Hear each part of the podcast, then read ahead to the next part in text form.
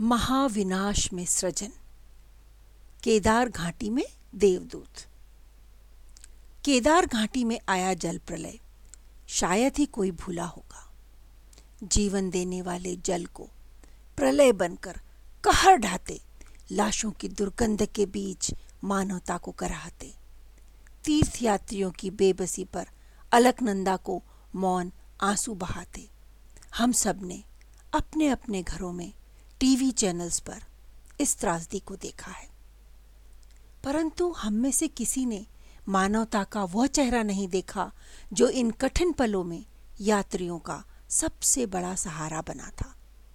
आपदा की घड़ी में, बरसते पानी में मलबा बन चुकी सड़कों पर, जानलेवा रस्तों से गुजरते रात दिन सेवा कार्य में जुटे रहे संघ के स्वयंसेवक।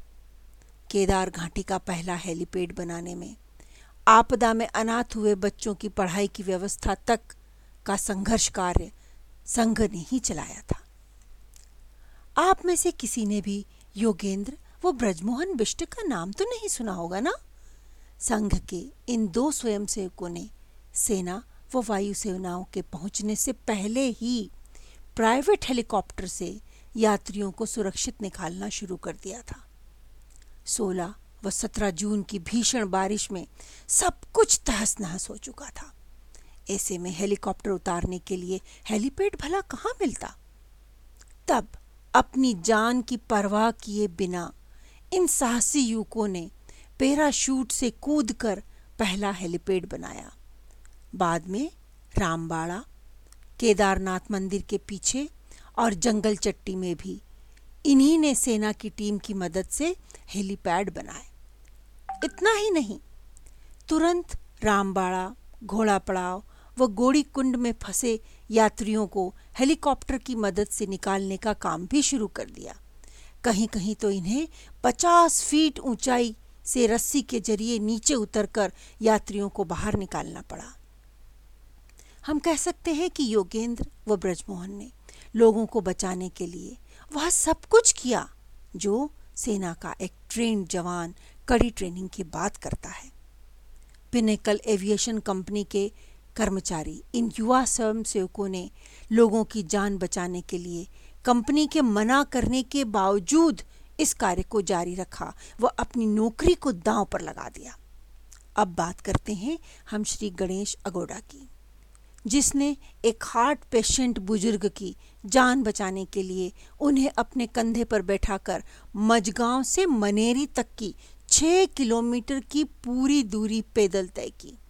ऐसी कितनी कहानियाँ घाटी में तैरती रहीं और भुला दी गईं।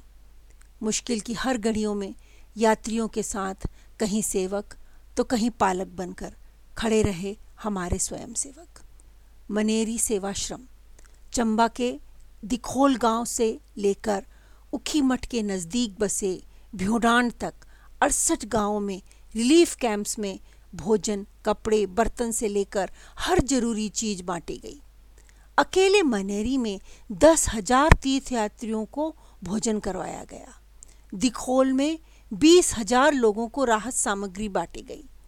चमोली का सरस्वती शिशु मंदिर हो या मनेरी का सेवाश्रम, दोनों जगह कई दिनों तक रिलीफ कैंप्स बने रहे और यात्रियों से लेकर सेना के जवानों तक सबने यहाँ खाना खाया।